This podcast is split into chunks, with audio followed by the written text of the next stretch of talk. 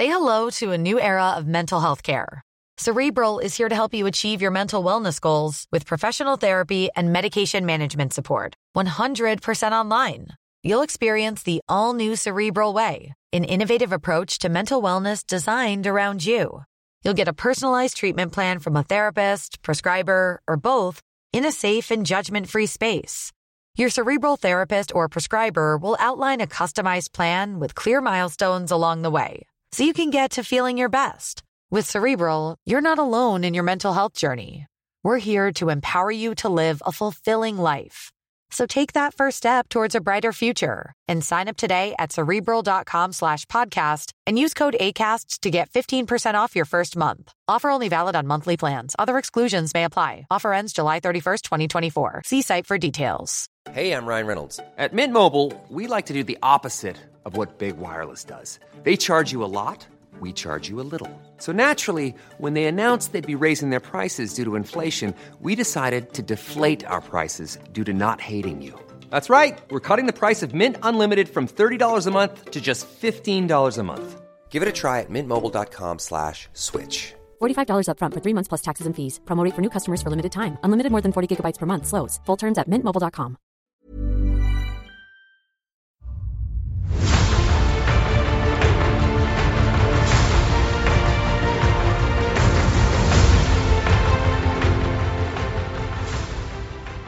Hello, my friends, and welcome to the Blizzard Watch podcast. I'm your host, Matt Rossi. With me this week is my fantastic co-host, Joe Perez. How you doing, Joe? I'm doing okay. How are you doing today? Oh, not bad, not bad. Uh, I mean, it's kind of always a little weird. Always, because Yeah. we do this twice. Yeah, but we didn't do this Sunday, so um, yeah, Sunday Sunday was a little bit odd due to the holiday and uh, the fact that I wasn't feeling well. So apologies for those of you that were waiting for Lore Watch. Um, but we'll have a fresh one this week coming. Yeah, we'll try and make it up to you. But uh, in the meantime, uh, I guess we should start talking about things that are going on in World of Warcraft because we do the pre-show. I don't know if you guys know about the pre-show. If you if you don't, we do a pre-show, and you can come listen to us as we just yammer on about whatever we're thinking about. Today's pre-show went pretty far and wide, really. Um, but because we do that, it's kind of hard to often then come back into this show and then be like, "So what do you do this weekend? We just talked about that for half an hour. My God, how much do you want to know about what I've been doing?" It's behind the curtain. Behind the curtain. but uh, I think I'll just talk about the fact that um, I don't know if you guys know that they're uh, doing a Diablo 2 Resurrected uh, tech alpha this weekend. Um, I believe it's on the, the 9th of April. Yeah. Uh, or this is the 6th, so it'll be this weekend. Um, I'm off on the fence about tech alphas because tech alphas seem to be getting used more and more as promotional tools than as actual tests. Like, you know, a lot of people who are like quote unquote influencers and streamers will get in. Yeah. they'll stream it. People will get to see it. They'll get excited. It's free promotion. And at the same time it's supposed to be a test but it's a tech alpha is a test of a lot of things. It's not just a test of oh are the quests okay? It's a test of does this game run at all uh, does this game crash in weird ways does the networking work can can the multiplayer sustain big use that's all part of a tech alpha It's Uh, it's an interesting dynamic because like what a tech alpha was, even what a beta was, has shifted because of I mean Twitch and YouTube and and let's plays and things like that, and influencers in general. Like I was talking about this the other day. Like I remember when we were in like the WoW beta, the original WoW beta, the closed beta. There you had access to a secret forum. Uh, YouTube wasn't really a thing. You didn't really have Oh, no. streamers. So like you your job like when you got in you almost f- felt obligated to you know test and report and work with it like i remember like i have a relationship with a lot of game developers from my time doing beta testing for various games way back when and now like everything's sort of shifted where you're right like the tech alpha is going to you know streamers or influencers or whatever um, and it becomes almost like that promotional thing now uh, where it is to somebody who desperately wants to get into it, and if I do get into it, Yeah. we'll probably stream it and we'll definitely write about it. oh So we absolutely will let's be let's honest not about it pretend I'm some lily white innocent here. Um, No, And- but I, and- we can acknowledge the thing that the, the landscape has changed, though. Absolutely. I mean, I think it goes back to um, uh, the thing I was thinking about today is, and you'll remember this. Remember when the annual pass came with when you got the annual pass? I think around 2011, they gave you like a they said you'll guarantee a spot in the beta. The, Yes. the- Pandaria beta, which I think they've never done again because they realized what a bad idea it was. Yeah, because they they had too many people literally immediately sign up for that. Yeah, for I I remember like articles like the, the last four hundred thousand invites have gone out. Yeah. like, but as a result of that, that was the first time that a beta test wasn't a beta test because it was a reward.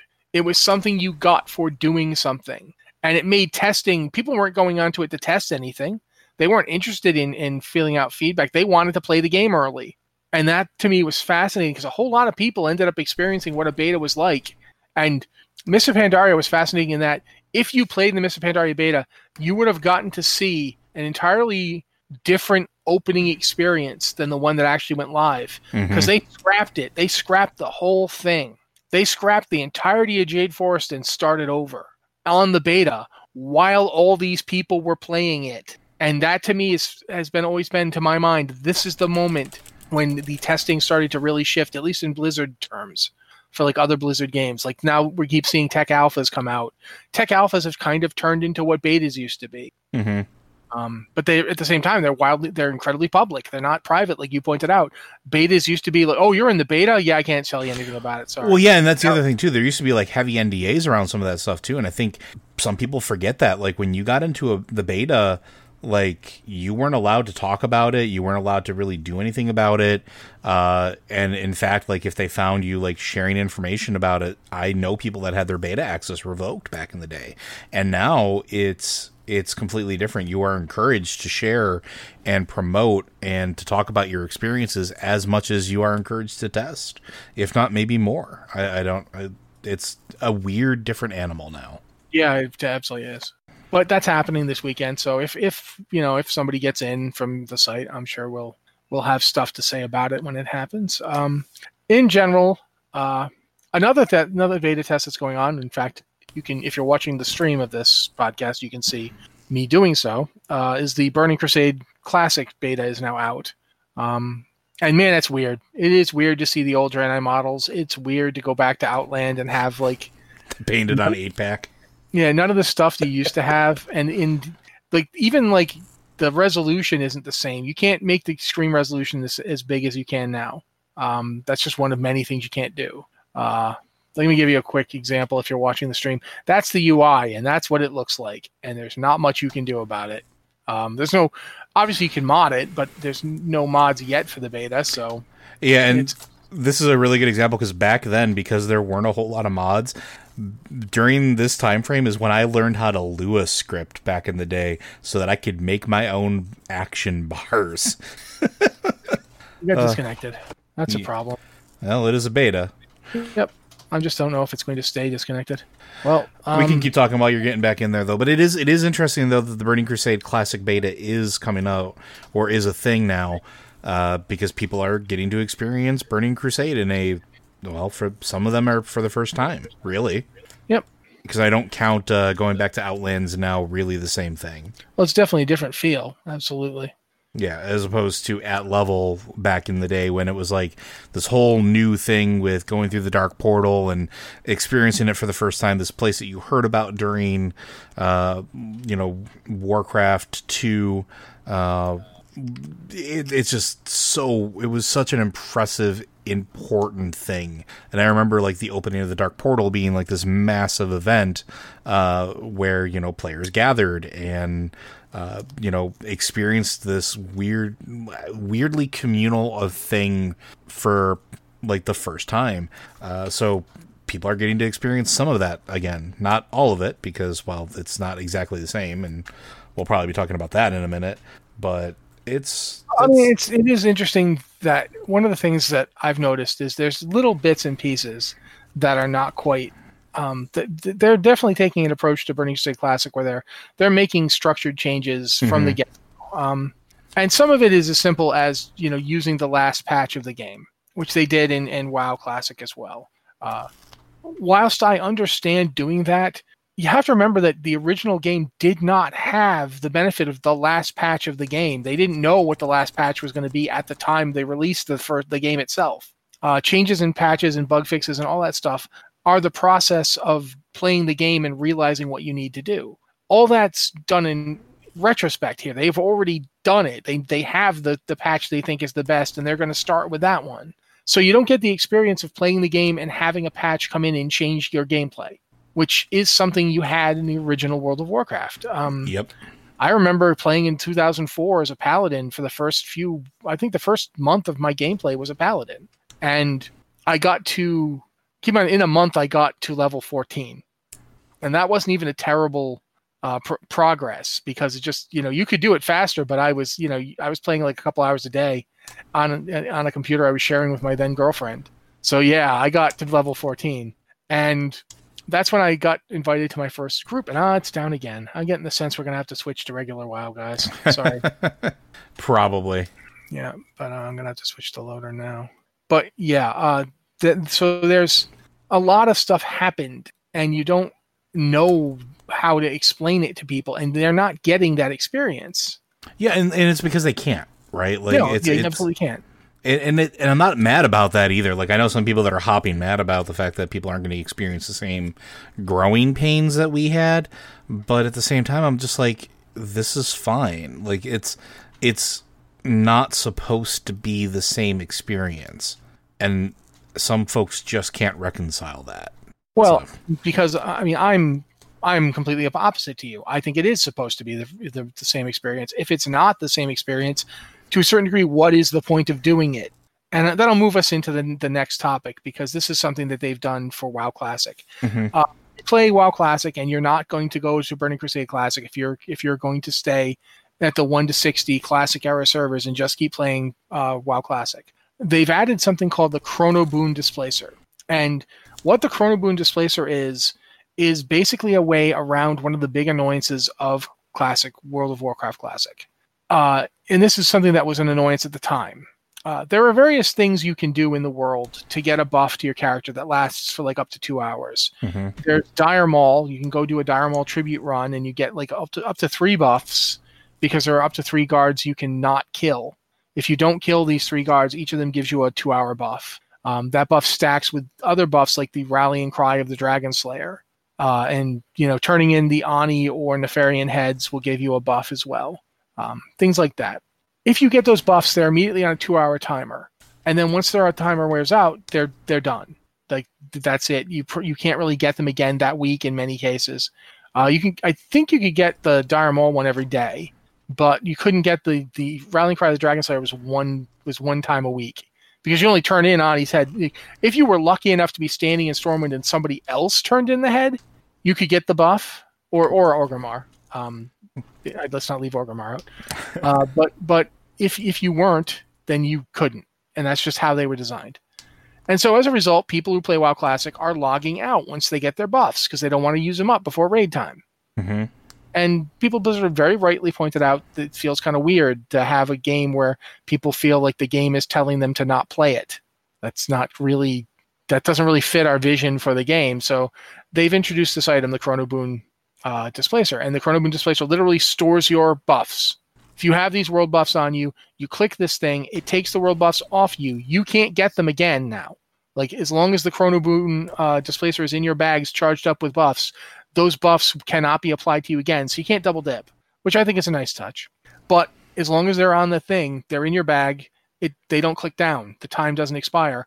You can put them back on you when it's time to raid, and that's a really cool idea. And it absolutely did not exist, and it has never existed. It does not exist in World of Warcraft right now. There's just nothing like this, and never has been. This, to me, this is the change too far. This is when World of Warcraft Classic has abandoned the idea of being a recreation of the original game. And I mm-hmm. get why they're doing it. I get that they're doing it for the reason they stated. I get that it's a good reason. I, I don't necessarily think it's a bad reason. But once you get to a certain point with this, you're not making a game to recreate an experience anymore. You're making an alternative version of the game. There are now effectively two World of Warcrafts. They're different games, and their their separation is real. Yeah. And they've done this. They, they've been heading this way. They did the Alterac Valley change. Uh, they put shaman changes in that didn't in, didn't arrive until Burning Crusade. Mhm. It- I understood that change because those changes would have gone live. It's just that they're like, well, we're doing, you know, we're doing Burning Crusade in like a few months anyway. Why don't we just put them there rather than have to do it now and then have to patch it later and have to like look at the balancing issues? Why don't we do it all in one go? That makes perfect sense. I get why they they did it that way back then, and I get why they decided well these changes were really important, and we can't really have WoW players not have them because they fixed the class. So I got all that, but I feel like we've gotten to the point where we have just straight up abandoned the recreation aspect of this. There, there was as much as it was a game and it was meant to be playable and fun for people. There was an, an element of this that was a recreation of an experience, and there were obviously choices that had to be made, and it wasn't going to be one for one, and it wasn't going to be perfect. But there was a philosophy of giving you the game as it was. This is not giving you the game as it was. And I'm going to shut up so Joe can actually talk about it because I know he doesn't feel exactly the same way. So we should let him have his, his opinion. So here's the thing: I always walked into classic existing uh, as not the same game. From the very first day it was announced, the very first thing I said is it will never be the same game, and I was okay with that from the very beginning. Uh, it's one of those things where its existence started out as a way to sort of preserve some older content, which is great, but now it's become its own animal, which is what those servers were. It became it became its own thing. The the classic servers that existed, the Burning Crusade servers that existed, uh, which were the basis for all of this happening in the first place, that Blizzard kept shutting down, they became their own things. There were vanilla servers where you could fly. There were servers where players could reset encounters or, or things at a whim, uh, roll their characters back, have uh, all sorts of, of experiences that you as a player couldn't have. And I always said when Classic was spun up, that's where it was going to go. And it would be a, a good way to experience some things in the form of a time capsule, but it can never actually truly be a full time capsule because the time the time of vanilla has come and gone. Classic is a window into that sort of era, but it can never be the same thing. It, it's like looking at a picture or a painting of an event that happened. It's not the same as the event, uh, but it captures some of the essence of it, and I'm fine with that. I, again, I think it's, I think that's that's a okay, and if people are having fun with it, that's even better. This is just one of those things, like the Chrono Boon Displacer. I think you're right it's it's the one thing that really says more than anything else that this is a different new thing but that's okay. That i think that's perfectly fine uh, and it can exist and do whatever it wants to do with it because these are things we wish at least in some of our cases some of us wish we had back then if i had a way to preserve those buffs uh, and just use them during the raids i would have uh, if i could bottle the buff from the Blood of Heroes farming that I used to do before raid, uh, and then log out and then hopefully get a summons to where I needed to go. Sure, I would do that because it was a convenience thing. So like this doesn't bother me as much, and if it makes people's time in classic, you know, more fun or easier, uh, or quality of life is improved, I'm okay with that. Uh, and here's the, here's the thing. I, I I think that we're kind of talking about different stuff. Sure. All of that's fine. I, I could stipulate to each and everything you just said but it doesn't address the danger of having parallel production of these games has to their sustainability. Now, there's a benefit in that you have to pay your monthly WoW subscription to get access to either of them. Mm-hmm. So you're not splitting the financial player base, but you are splitting the player base. You are splitting people off into now. At this point, there's people who are going to just play WoW Classic on Classic era servers. There are people who are going to play Burning Crusade Classic on those servers, and there are people who play retail WoW on those servers.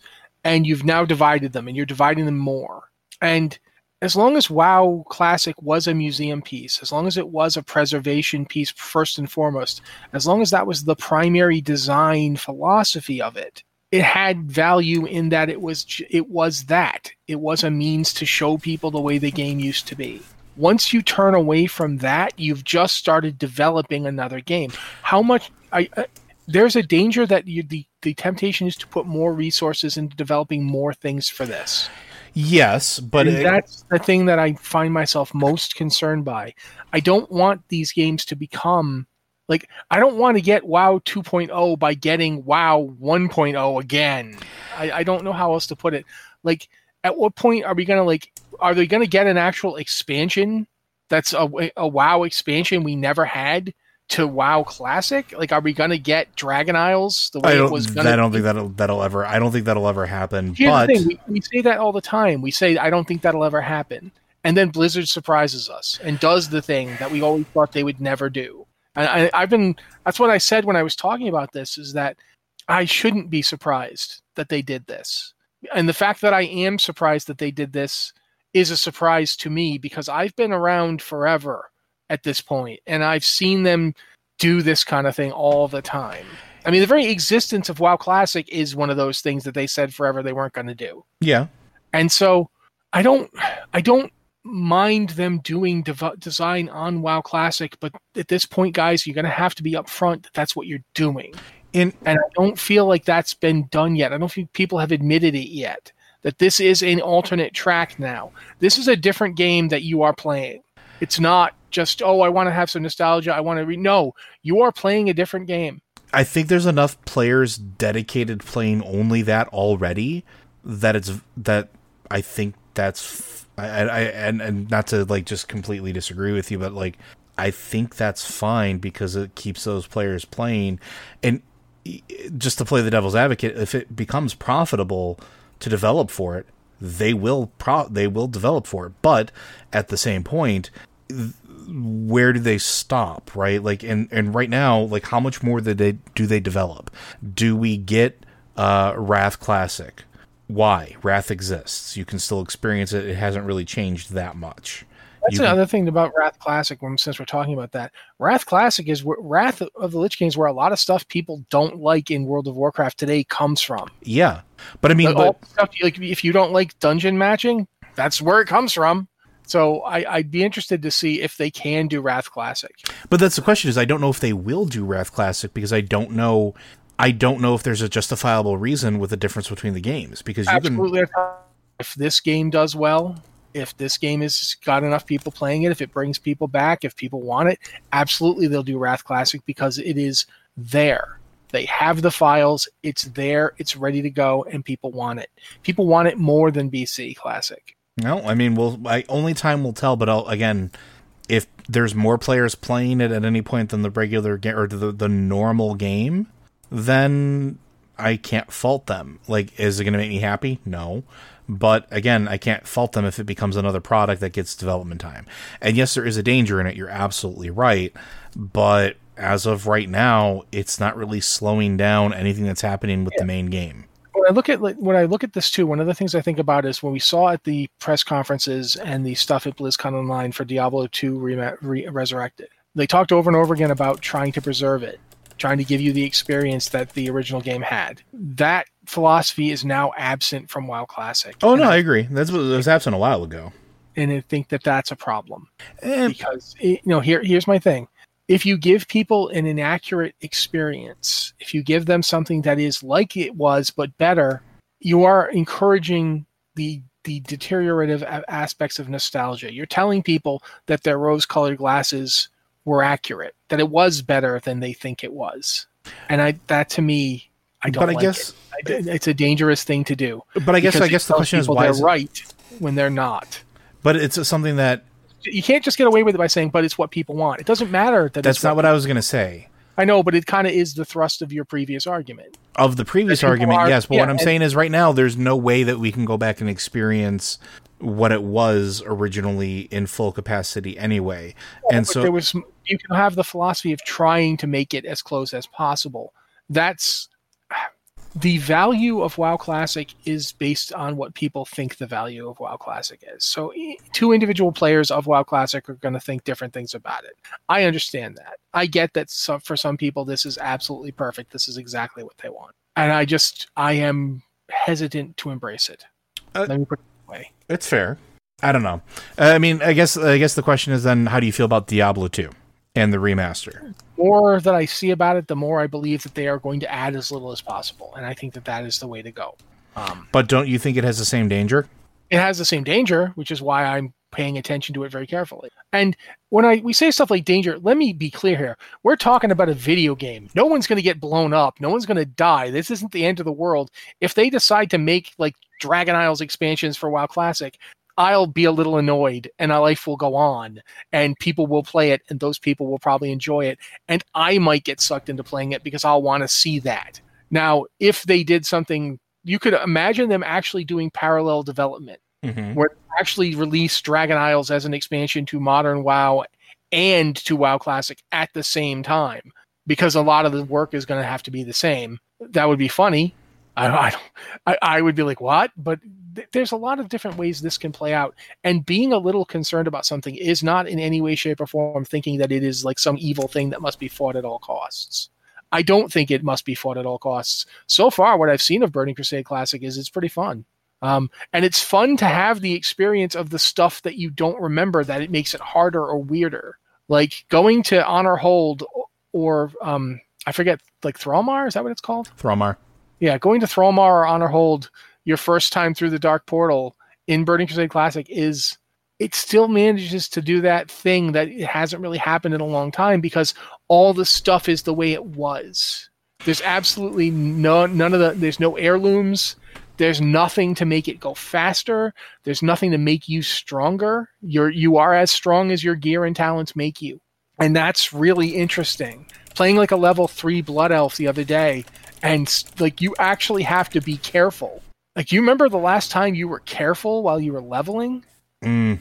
Like I haven't been careful when I'm leveling in like 10 years. I mean, I can't really say that I've been careful when leveling ever because I have sort of a suicidal leveling wish. Um, I just kind of go, and where I wind up, I wind up. So I might be a bad case. yeah, but you, you just die a lot. So that's in this. That, that's the thing, the consequence that you accept, and that's for all that I am not WoW Classics target player. There is stuff about it that is really compelling because you are looking at game design frozen in amber. This is the way games were designed in 2004.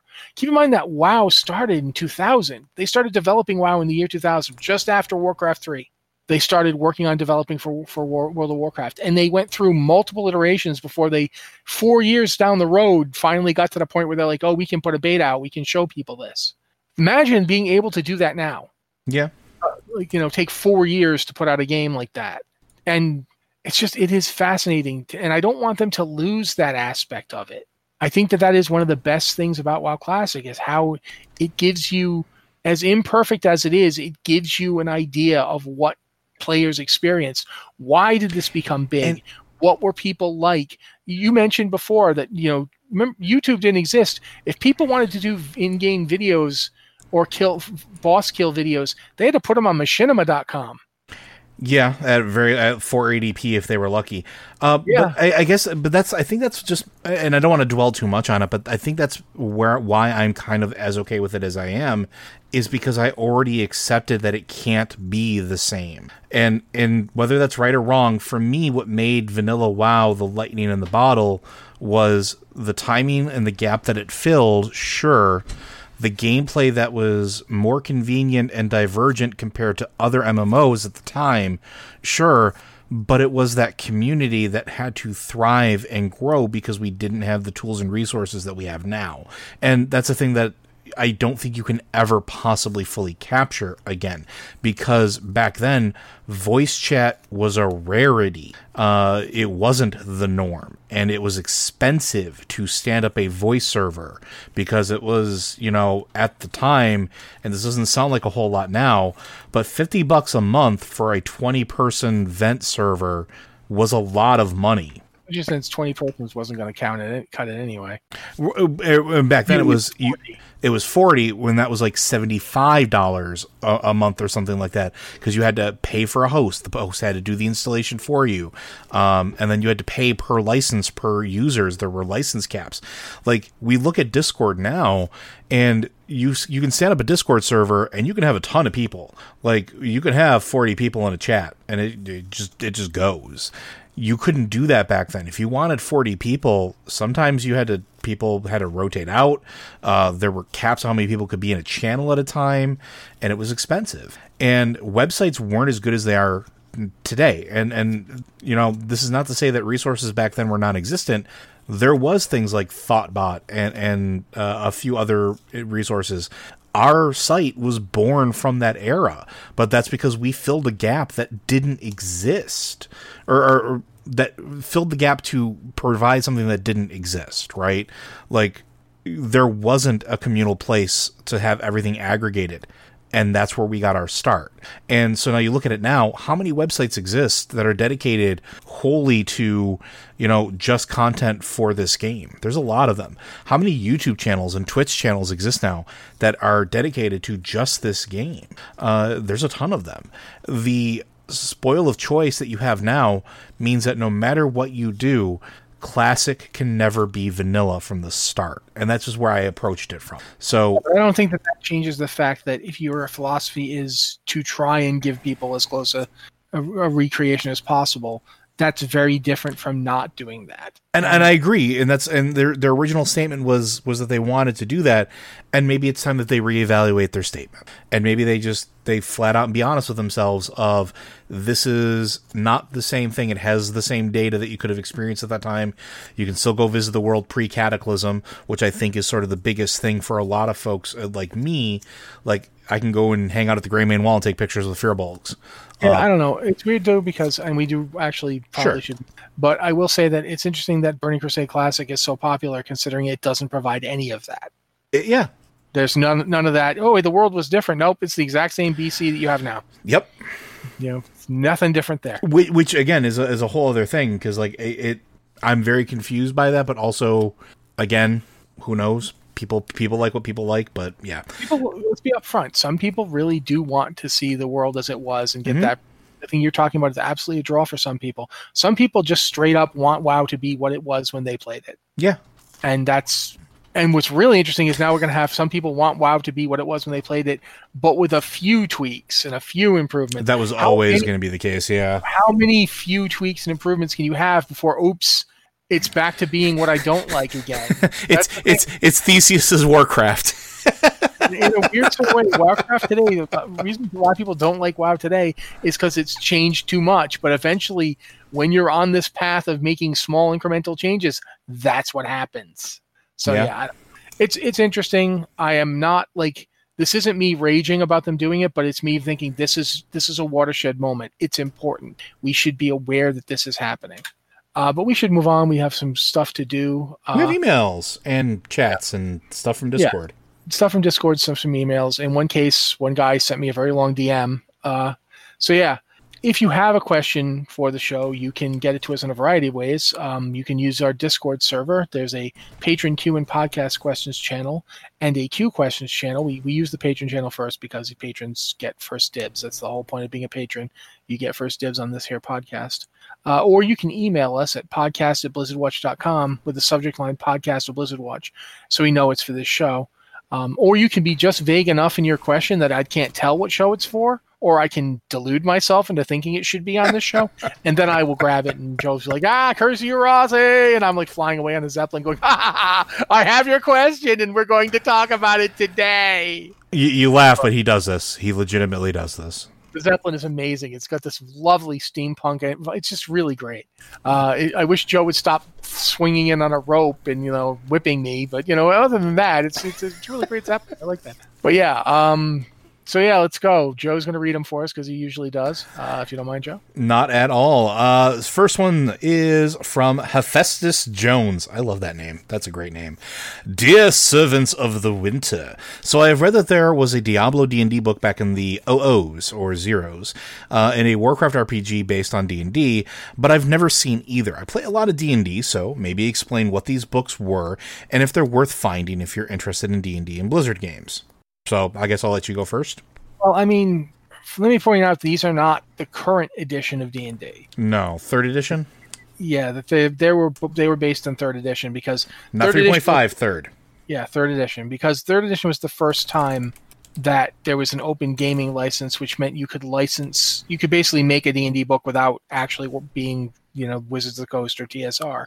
And as a result of that, a lot of companies did things. Now, the Diablo D&D book is different because it's an official Wizards of the Coast product. Yes.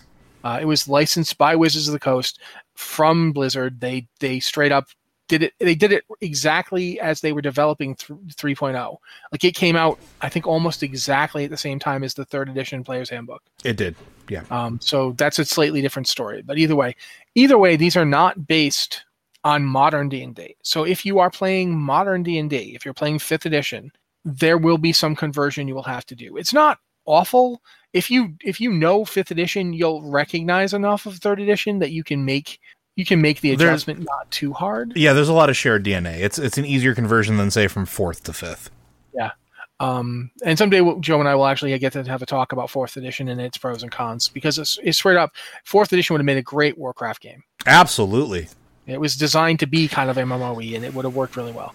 But regardless, um, so yeah, they're not quite the same. There will be some conversion necessary if you if you are not experienced with with that version of D and D. Yeah. and- As for what they were, what they were, the Diablo two book, there was actually two of them. There was a there was a big adventure. And it got it got a couple. It was a couple expansions, weren't there? there the one that I remember is there was uh, to Hell and Back, which was the the with this was the release. I believe Diablo two Diablerie was the here's how to make a Diablo character in D and D, Yeah. and that had classes like barbarian, sorceress, and so forth. And then Diablo two uh, to Hell and Back was the big adventure, and it was a big adventure. there was also the Bloodstone Tomb, which was the pre-release. I remember because they released that as a yeah, that was a free product. yeah that was the fast play that came out in '99. Uh, but that was sort of the precursor. Yeah, that's actually in um, to Hell and Back. Everything from that is in to Hell and Back. There's nothing. There's no reason to get that if you have to Hell and Back. It's got all the same material. Oh, because I was gonna say because I also remember Awakening was Awakening into, into Hell to Back. I have the books. I just haven't cracked them open in forever. But um, I think it's Diablerie. It's not Awakening, is it? No, there there was one called The Awakening. Um, so the Awakening, oh crud, it's been a while. Um, but I remember it was based around the Amazons, I think. Yeah, it was. Uh, it, well, no, it starts in Tristram. Uh, it has the background of the original Diablo game, uh, and it sort of is a dungeon crawl Oh, into oh, the the, Awakening monastery. is the Awakening is actually advanced D and D. It's actually Yes, that's right. But it was released. It was still released the same day as Yeah. Diablerie. It was released on May in May of 2000. yeah. It's basically the same thing as Diablerie, but it's for AD and D, not not third edition Yeah. Dungeons and Dragons. Yeah. So, but yeah, it, it was actually by Bruce Cordell and Mike Selinker. I just went and looked it up, and it, it is basically like if you were playing AD and D and not the new D and D, you could make you could do Diablo in that. Uh, but either way, yeah. So that's very similar. Again, you'd have to convert second edition D and D at that point. So there I there are actual charts and things to do it if you really want to. but regardless, E- in terms of like what you're getting, um, it, it's I, I honestly don't know what to tell you about recommending it. Uh, I honestly feel like if you like Diablo, then sure, it's pretty cool to have this book that will explain how to do Diablo characters in D and D. Even if you have to convert it a little, it's still pretty cool. Um, but I mean, you could get all the lore information out of just playing Diablo. Mhm. Like there's nothing in these books that you couldn't get elsewhere. yeah, there was that. nothing. There was nothing new or ground ground shattering as far as that goes. As for the the Warcraft RPG, there were actually two. There was the Warcraft RPG, which was put out first, and then that came out in like 2003, maybe 2002 even. That was 2003, first edition. Yeah. Second That edition was- came out in 2005, I think. Well, that's the thing is they then had the Wo- World of Warcraft, the role playing game, which was the they had the license. It was uh, Swords and Sorcery, which was at the time was owned by White Wolf. I think it's Onyx Path now. Yeah. um they they they were doing they they got the license and they did the the warcraft rpg and they they used the open gaming license they used uh d20 which was at the time third edition hmm and then when they time came for them to update it they were going to update it for uh the new rule system because uh, keep in mind that they were working on 3.5 that was going to come out that was going to be the change to third edition it was going to become 3.5 so they were thinking about doing a revision, and then they found out about World of Warcraft. So they decided to update their game to World of Warcraft instead of just being Warcraft. hmm And it's I've got the book right over there. It's big. It's a solid tome. It, yeah, it's huge. It's Well, I mean, at the and during that time frame, like White Wolf was known for making uh, the sword and sorcery books. They were all huge, right? They were all actually done like pr- up to previous to that they'd done an EverQuest book. Yep. So they they adapted EverQuest. I actually had the EverQuest RPG. It was actually kind of cool. Um, and so they they brought that in. They they done that. They were doing World of Warcraft, and it's it's interesting because it does a really good job of making a D&D game that's Warcraft flavored. It does a terrible job of adapting World of Warcraft. Oh yeah. It does not feel like World of Warcraft at all when you play it. It feels like D&D with Warcraft stuff. Yeah. And so if that's what you're looking for, like if you want to have your D&D game that feels like a D&D game, but you call your characters the various things from the Warcraft world and you have like the the feeling of Warcraft to it, like a flavor, then yeah, I'd recommend it.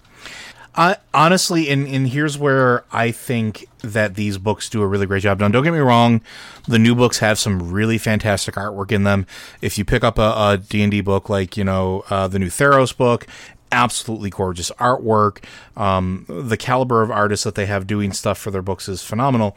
But there was a sort of, it wasn't quite heavy metal at the time in late 90s early 2000s there was this big art push and art movement in what's called the heavy metal scene and i'm not talking about heavy metal the movie i'm talking about heavy metal which was an art style that was based off of sort of like that same type of genre but going towards almost like a grim dark slant and Games Workshop started really pushing it at the time. People like Chris Metzen were super into it. Samwise's earlier art, you could take a look at it and see a ton of the influence there but it was very prevalent in the sword and sorcery publication books. So anything you bought from them had these crazy illustrations that were like super detailed line art. Uh, almost everything had an illustration. Like if you bought a monster manual, because during the third edition there wasn't uh, a whole lot of monster manuals. Like you know now we have the monster manual, and then you have things like. Uh, the Tome of Monsters and, and all these alternate sources back then Sword and Sorcery were the only ones putting extra books out. And so when you bought them for their fiend folios or, or whatever they had at the time, almost everything had an illustration because it was stuff that never had an illustration before. These were new creations. And the Diablo book and the Warcraft books, both of them back at the during that during that time frame, they had that same style of art. And so even if you don't care about the games, but you appreciate like this type of RPG art, for that alone, those books are worth picking up, in my opinion. Um, yeah, it's actually covers by um, Samwise on a couple of them. Yes, and and one thing I will say is like if you like Azshara and how she is portrayed in game, you can thank the World of Warcraft RPG book for that. Her a, like her Ursula style art, that's where that was born. Um, I think I actually wrote something for the site before Azshara ever popped up in Legion again, and I even said and I pointed out, I hope when she comes back they lean into the tentacles because it was one of the the most enjoyable things because it was it wasn't just oh look at me I'm pretty or oh look at me I'm this comically large octopus like in the little mermaid.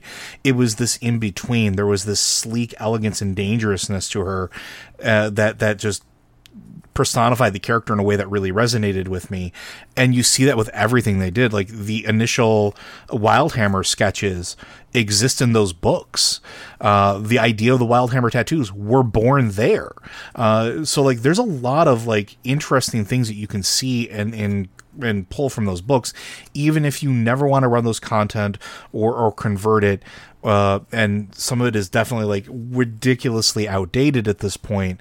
But if you like tabletop RPGs, if you like D and D, uh, if you play heavily into it and you're into the history of D and D, I would highly recommend picking up these books if you can find them at a reasonable price because they are it's not a nostalgia thing it's almost like an archaeology thing for me you are getting a good chunk of history at a pivotal point in tabletop RPG uh, history where things were starting to turn into a more mainstream uh, media, and it just happened to be fueled by, at least in this case, a little tinge of that Blizzard magic at the time.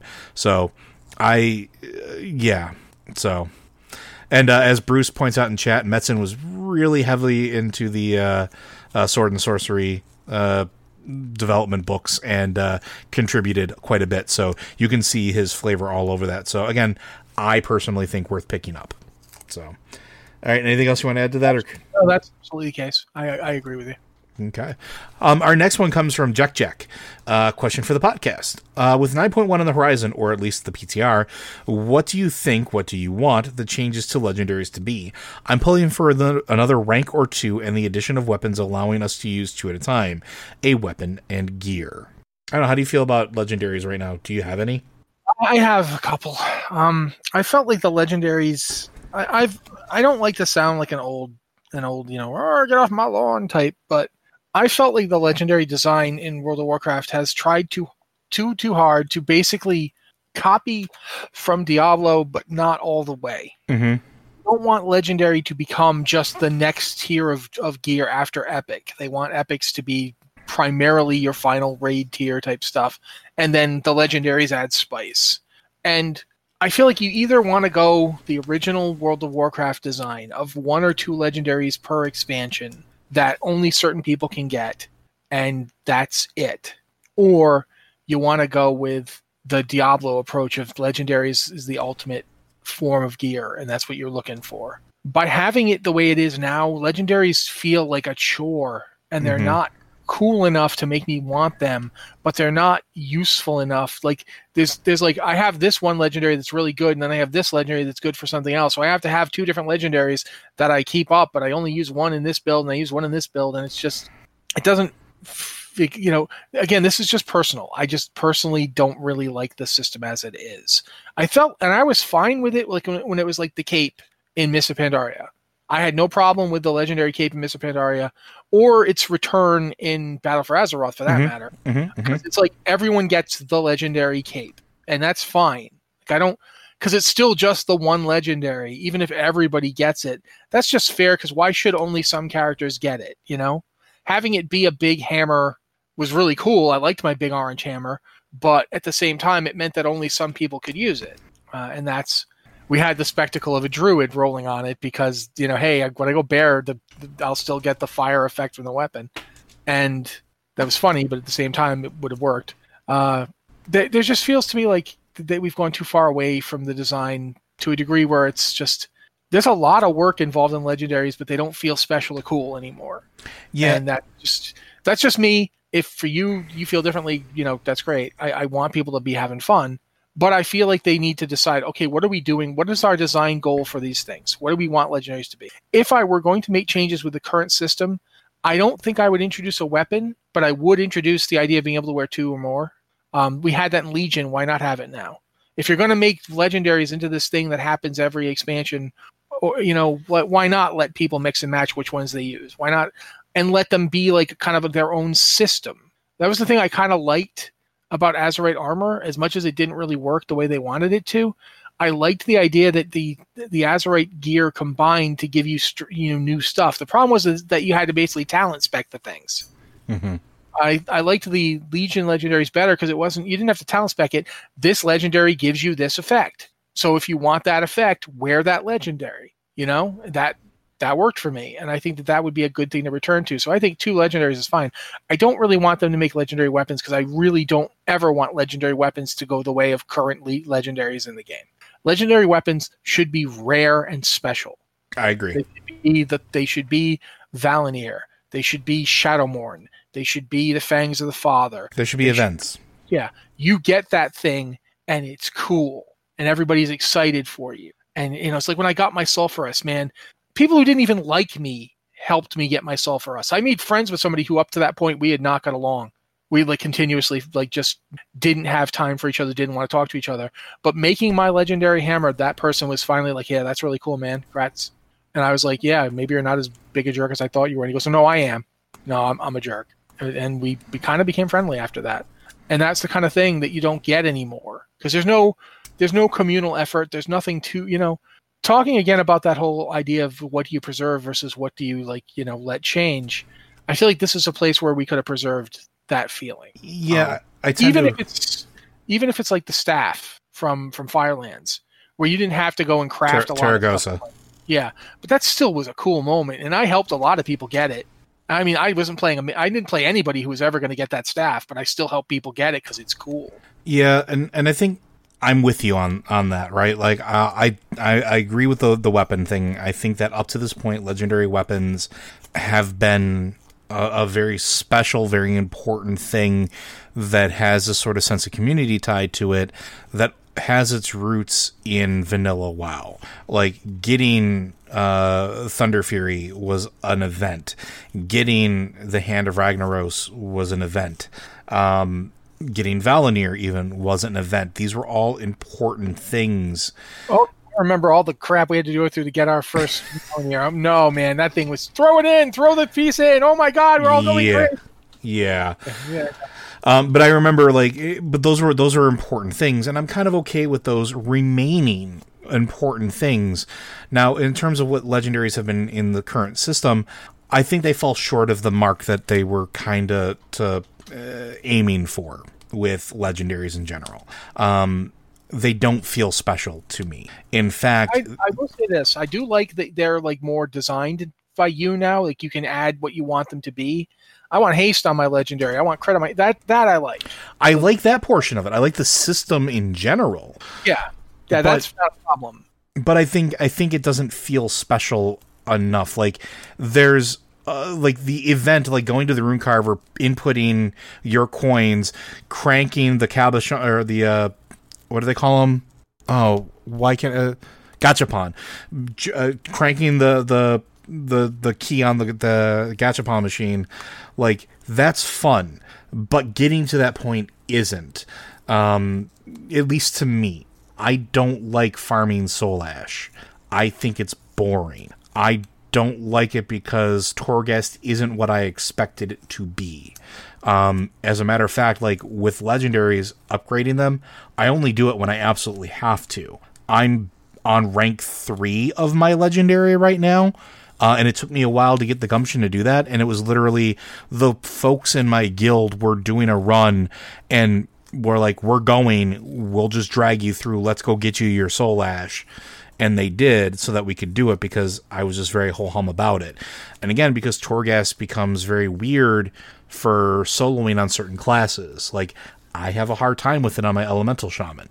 I might be the minority there. I don't know. But I have a hard time soloing uh, at any sort of efficient soul ash gathering rate. So like I just don't do it. There's no like it's not a big enough reward. It's not special enough for for me the payoff at the end to want to go and do it. I think that they could look at it and make it a little bit better. And I I'll, I do think that maybe if they looked at the soul ash cost uh, and maybe looked at the giving you the ability to wear more than one, that would maybe make it a little more appealing to me and maybe other players. And I think it would be cool. I think it would be cool because uh, Padilla said it in chat. Uh, as an elemental main who does resto stuff, they have six legendaries. Uh, they have six legendaries that they raid for ver- that they wear for very specific things, which means that's six pieces of gear that have to be rotated in and out depending on if you're healing a mythic plus or healing a raid or doing PvP or if you're AOEing or single targeting or multi donning. That's not fun. That's that's literally the opposite of what they wanted us to do with gear for all these years.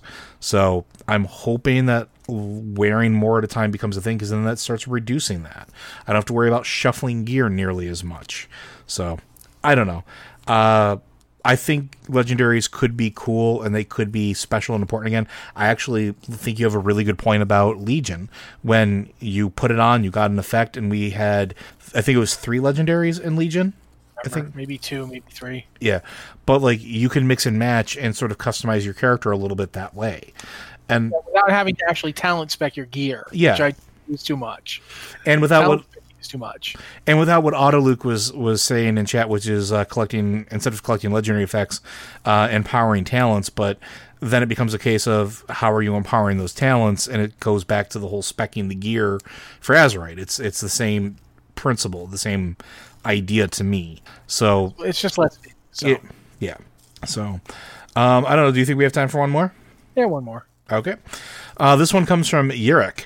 Uh, listening to the topic of WoW 2, Joe mentioned endgame scenarios. I want to know how you think WoW could end. In 50 years or so, hopefully, instead of Sargeras convincing the other Titans, what is your idea of the best ending? Here's mine. Azeroth the Titan finally awakens and congratulates her champions for protecting her during her incubation. She then gifts them with their final reward a purified planet Azeroth, free of Titans, old gods, and other enemies. Love to hear your ideas. Thanks, Yurik. I don't know. Here's the thing, man. I like it when my games don't end. I mean, I was one of the things that it's one of the things that actually broke my heart a little bit about Cyberpunk 2077 is that there's an ending. And I mean, I I like the ending. I think that a lot of those endings are really cool. I like that they're different and diverse. But at the same time, then it's like, well, in order to play, you then go back to just before the end, and you just play with the knowledge that the end is there waiting, and you're just avoiding it. I like the idea of them just one day, okay, we're done producing this game, and we're not going to be doing any more for it. Here is the game with all the stuff we put into it for you to do over the years. Have fun.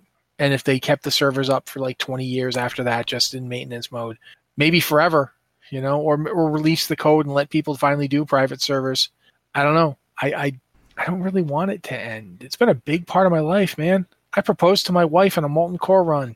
you know, I mean, seriously, this my wife and I before we got married, she she had to come back up to Canada and I was still living in the States. We spent a lot of time in World of Warcraft just hanging out.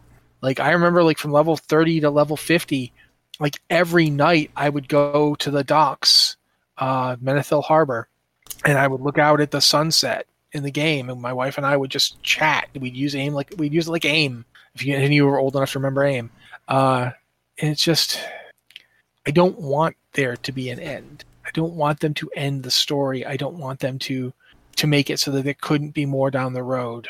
I want this to continue, even if it never does actually continue.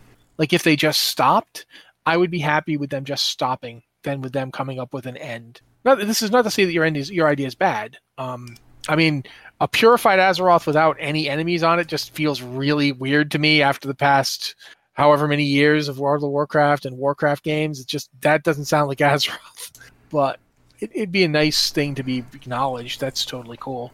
I just, yeah, for me, not something I want. Yeah, and and like I can come up with a million different end scenarios of like these are things that would be cool when the servers go dark, but I'm also in that same camp. I don't want the servers to go dark.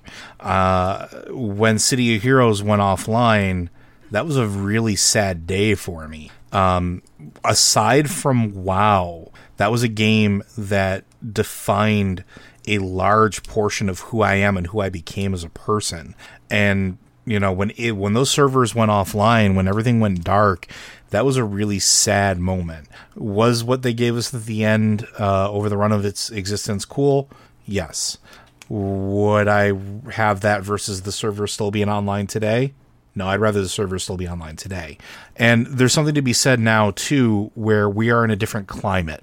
And to sort of like bring it back to the real world a little bit the game doesn't have to end infrastructure, data centers, uh, keeping things up is cheaper in a lot of ways than it ever has, and the options for hardware uh, and the efficiency of uh, that that they can use to to sort of keep those things up is better than it's ever been, and it's only going to continue to get better as new hardware, new structure, and new uh, development types become available. Right, like Yeah, one example here, um, and this is a, a single player not MMO game, but do you remember if you look at the original Mass Effect, Mhm.